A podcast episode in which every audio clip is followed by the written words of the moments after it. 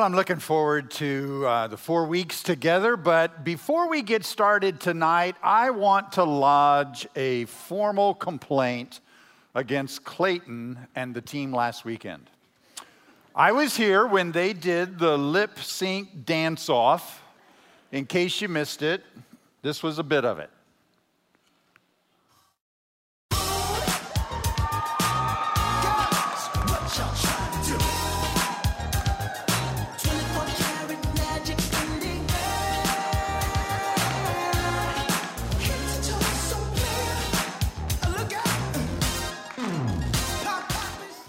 My, my complaint is the fact that I wasn't invited to participate. Possibly it was because I didn't know any of the artists that they were imitating. After all, I thought a hammer was for driving nails. But I also fear that just because Clayton can sing and dance, that some of you might decide that you like him more than me. Uh, and I have a reason for this. I was sitting in the mezzanine on Saturday, and um, when Clayton came out and began to do that little shuffle with his feet, you know, and all his. Well, two girls sitting in the row right in front of me just began to dance. I mean, they came unglued. And on top of that, later on, Clayton made a comment about social media and that he wasn't going to be that grumpy guy. And who else could he have been referring to but me? I don't think it's grumpy because I ask you not to be on Facebook while I'm talking. So, some of the staff are now suggesting that they need to school me in urban dance moves and pop culture. And I'm fine with that as long as we're talking about the Doobie Brothers and Deep Purple. Yeah. I'm just saying, I think I have grounds for a legitimate complaint, and if you agree with me, let me hear it a little louder, huh? Thank you. Well, we are excited about this new series, and, um, and I do just want to say, I think this little piece they did last week was one of the best things I've seen in the six years that I've been here. And it goes to the core of who City Church is and why we do these sorts of things to connect to people and encourage people into a deeper relationship with Christ. And that's what we want to do over the next four weeks here as well. Now, I want to open with a story to kick this series off that you may have heard me tell before, maybe a couple of years ago, but regardless, I think you'll enjoy it, and it is relevant to marrying well. When Linda and I lived in Kenya with our young family, as missionaries, my neighbor, uh, who was a very conservative missionary, made the attempt to get to know me a little better one afternoon. And so, leaning across the chain link fence that separated our two yards, he asked what I'm sure he thought was a very safe question. He said, So, John, what was it about Linda that caused you to want to marry her? Now, I'm sure that as a missionary, he expected me to say, oh, she was so godly, or we shared this common mission together and we felt called together. Probably the last thing he expected was for brutal honesty. so I said, oh, dude, I'll never forget the first time I saw her. She was wearing these super short cutoffs that were raveling around the back edges. And She was also wearing this very thin uh, silk blouse, orange silk blouse from India. And, uh, and when she came to the house where I was and came to the front door, the light was kind of, the sun was shining behind her there a little bit. And, and her, her brown skin just highlighted her long brown hair and her white teeth and her blue eyes. And I said, You know, I just saw one you know, look at Linda, and that was all I needed. I married her, I told him, because I saw her in cutoffs. well, needless to say, my relationship with my neighbor didn't last very long. I don't think we ever had another serious conversation after that.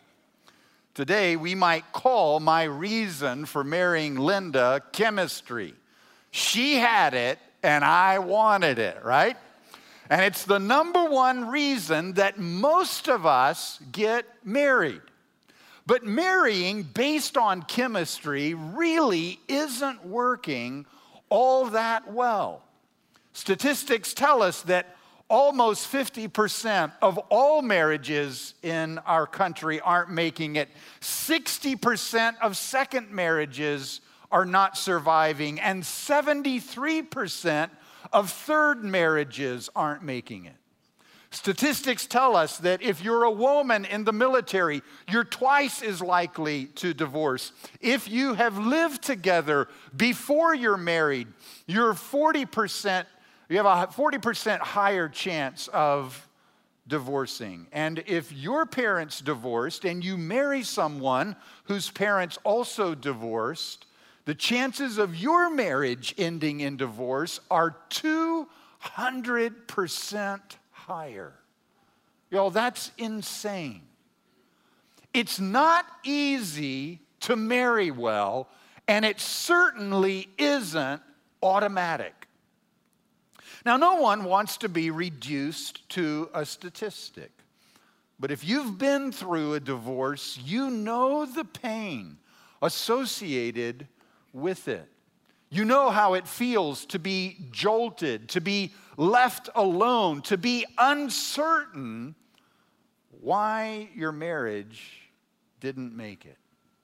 If you're holding an unhappy marriage together, you know how exhausting and dissatisfying it is. Every night you go to bed wishing you were somewhere else with someone else, or every day you get up and avoid interaction with one another. This isn't how marriage is supposed to be. We need some help. And so Clayton and I are going to try to provide a little bit of help over the next four weeks. And the way we're going to do that, as Lee already said, we're going to take you back to the basics of how to marry well. And we're going to ask you, as we have been asking in this season, to behave like we believe. Now, uh, we're going to offer you an alternative approach to what most people use for deciding who they will marry. Most of us approach marriage from the outside in. It's what I did with Linda. We see someone that we're attracted to and we move into pursuit mode. It's all about chemistry. And here's how it works. Whenever you are in a chemistry based marriage, the goal of the guy is to get the girl, and the goal of the girl is to get the guy. We all understand that. But the problem with this is is that when the chemistry wanes, and over time it will wane, then the eyes begin to wander again. This is why so many marriages that are based on chemistry only disintegrate after a short period of time. Now, there's nothing wrong, of course, with physical attraction. I mean, who wants to marry someone that you're not attracted to, right? So there's nothing wrong with chemistry, but there's more to marriage than just chemistry. In fact, we believe that if we will reverse the process and start with what we believe, not with our simple behavior, it will actually enhance the chemistry of our marriages. And this reversal is what we are calling marrying from the inside out. And we have a template that we're gonna use over the next four weeks to talk about this. The first step in the template is that if you see somebody that you are attracted to, then the first thing you need to find out is is do we share a basic life purpose? And that's what we're going to talk about today. Then, if you do share a basic life purpose, then you need to find out if you are compatible with one another. If you are compatible, the third step in our template is to seek confirmation from those who know you well and who love you deeply. then if after all of that the chemistry is still there, then that is the person for you to marry. So, do you see how we tend to get this backwards? We start with chemistry. And because we have some chemistry, that's all the confirmation that we think we need. And this is like playing the lottery with our marriages. And as we all know, the chances of winning the lottery aren't very good.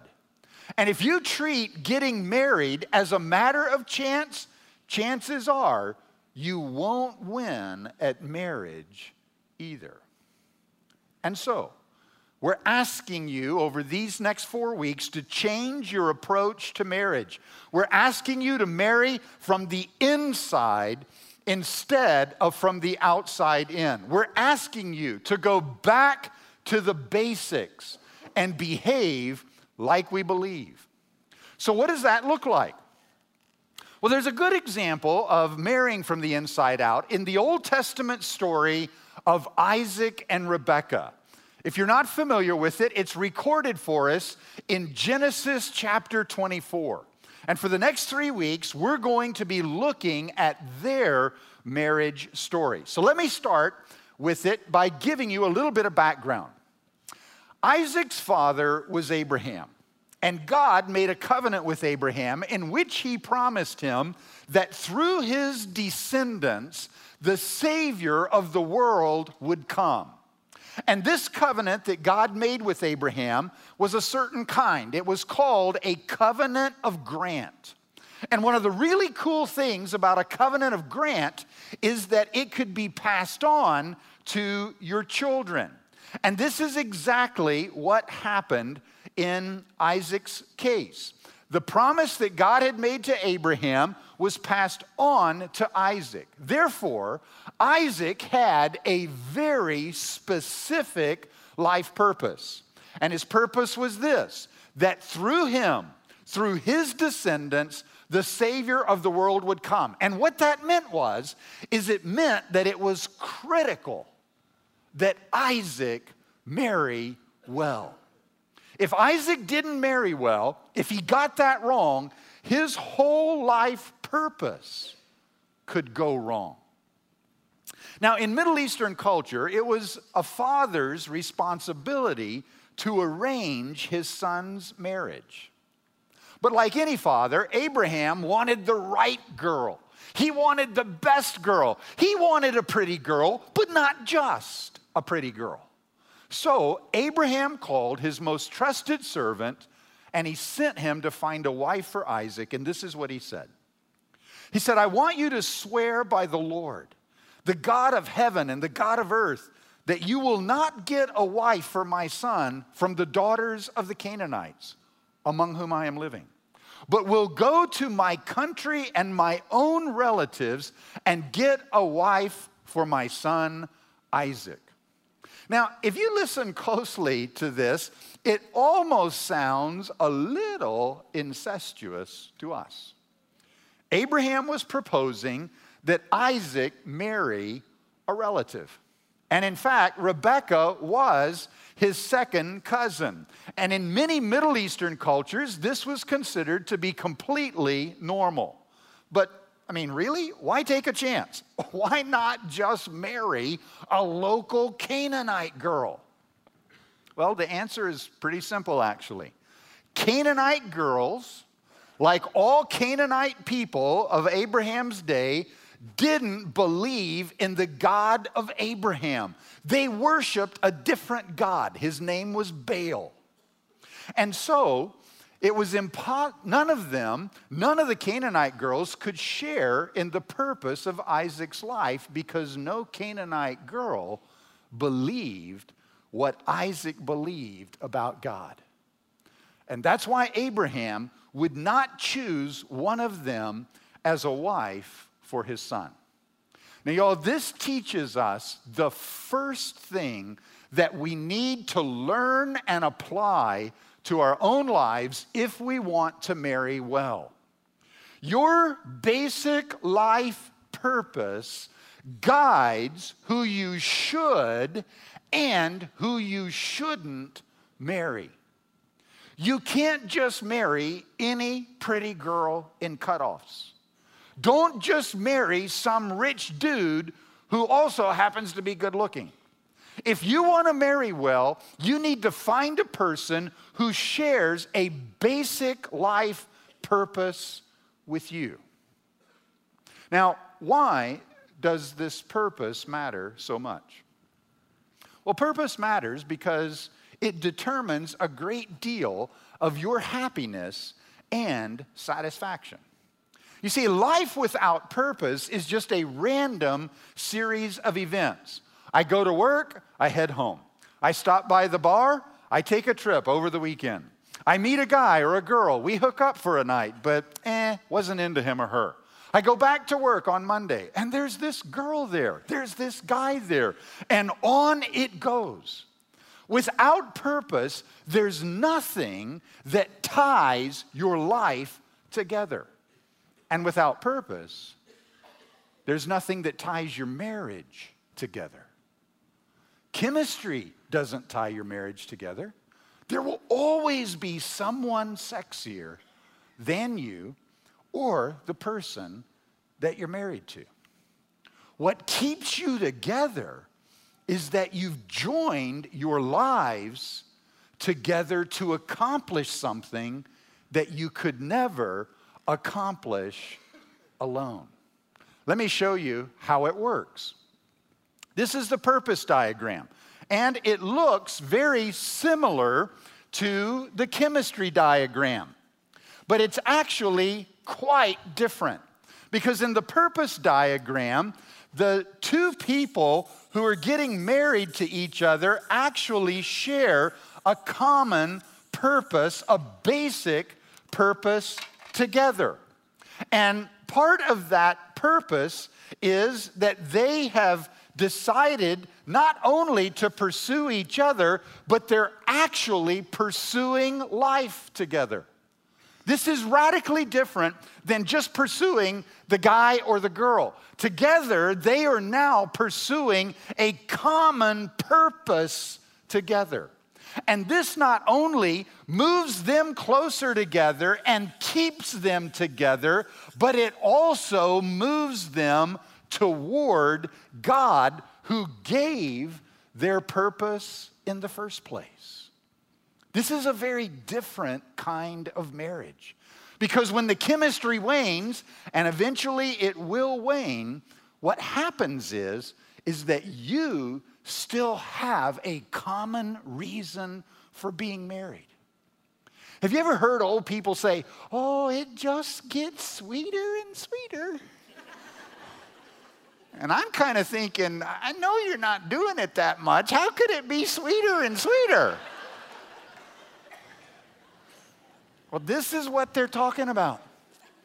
They're talking about we've spent our whole lives together sharing a common purpose together. And as they age, they now know what love really is in all of its components and dimensions. And as they fulfill their purpose together, they move into this awesome relationship with God, who is love Himself. That's what we all want. But in order to get it, you got to marry on purpose. This is what we believe. This is what we see in Isaac's story. God gave him a purpose, and that purpose was the starting point for marrying from the inside out. To marry well, you both have to share a basic life purpose together. And if you don't, you probably shouldn't marry. So the obvious question is well, how do we discover whether or not we actually share a basic life purpose? Well, discovering your life purpose, the bad news is is that it isn't the easiest thing you'll ever do, but the good news is it's not really all that hard either.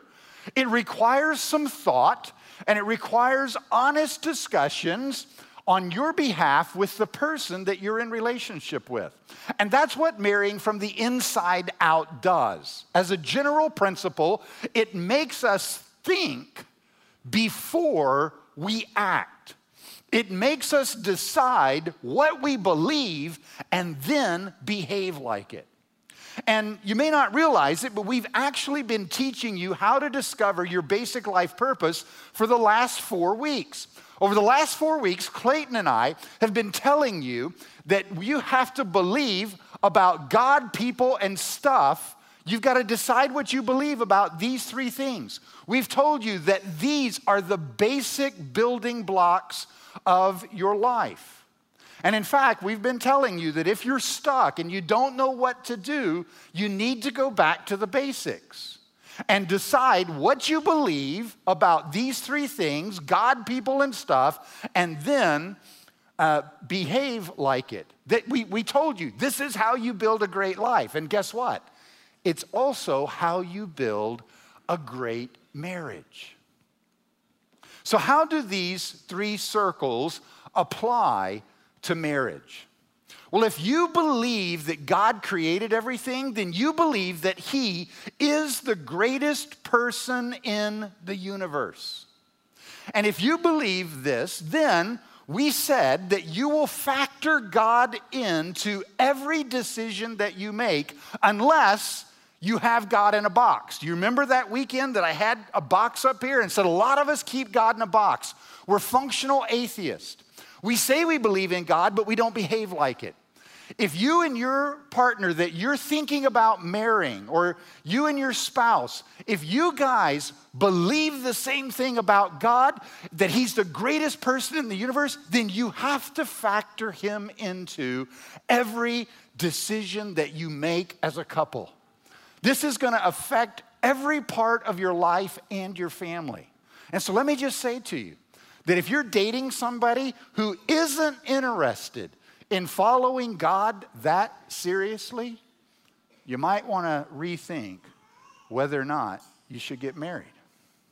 Now, secondly, if you believe that people are created in the image of God, then you believe that people are the most important thing on this earth.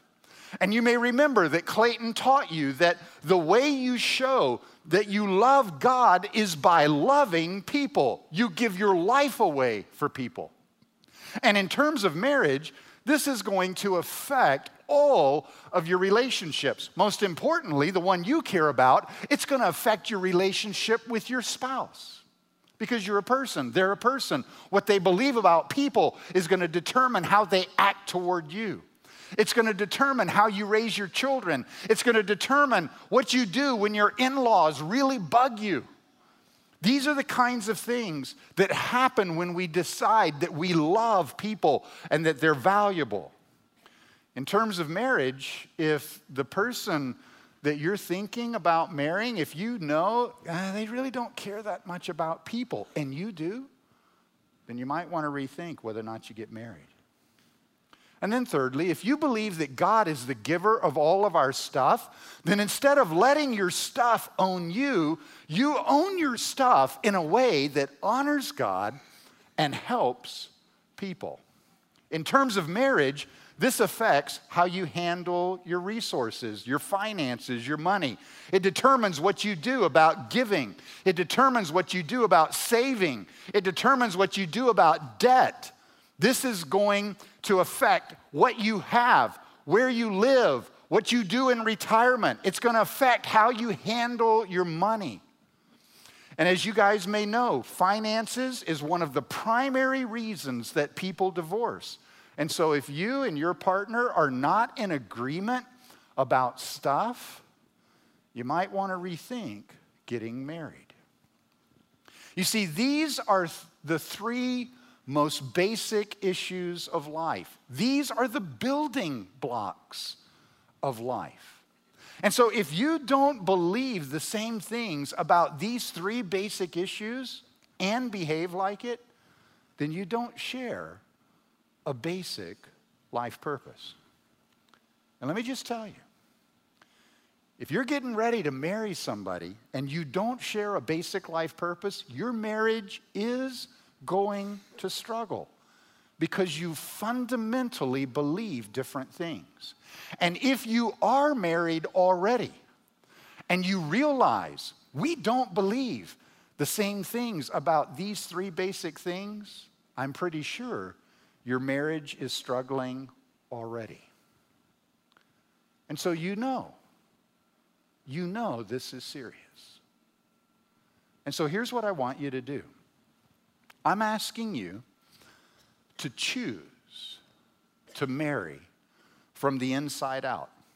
I'm asking you to set chemistry aside until you actually are married.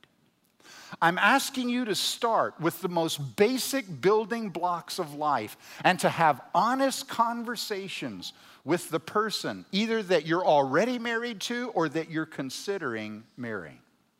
If you are already married and you didn't start from the inside out, as we're suggesting, then I'm asking you guys to go on a journey together to discover your purpose together. Because this is what's going to keep your marriage together. Now, you need to recognize what might be obvious to you already, and that is that if you're married and you didn't marry from the inside out, and you're not in agreement on these basic things, you have a little bit of a hard road ahead of you. What it means is, is that now you're going to have to compromise in these areas. And that's not always easy to do. When you marry from the inside out, like we're suggesting, and you find, oh, I'm not, I'm not, I don't hold a basic life purpose with this person.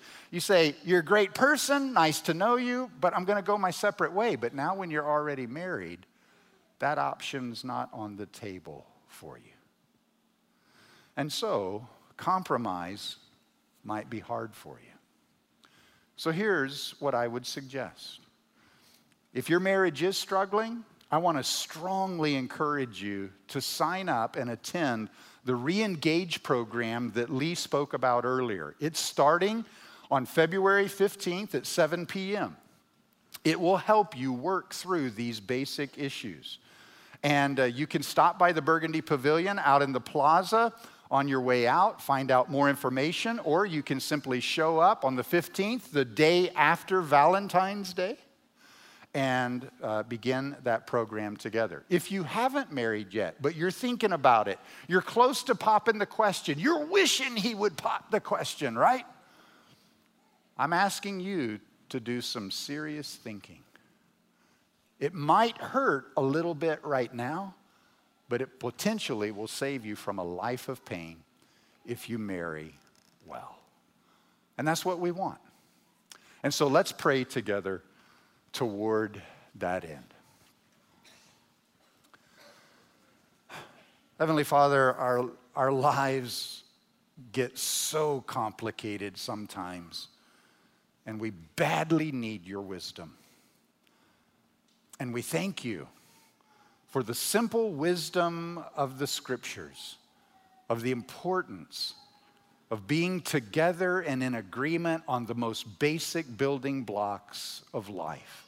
And so, Lord, I want to pray today for those who are either struggling in their marriage or for those who are thinking about getting married. I pray that we will have the courage to have the hard conversations, to find out what we really believe, and then behave like it. Lord, I pray that you would do a significant work in our lives over these next four weeks together. And we pray this in Jesus' name. And everyone said, Amen.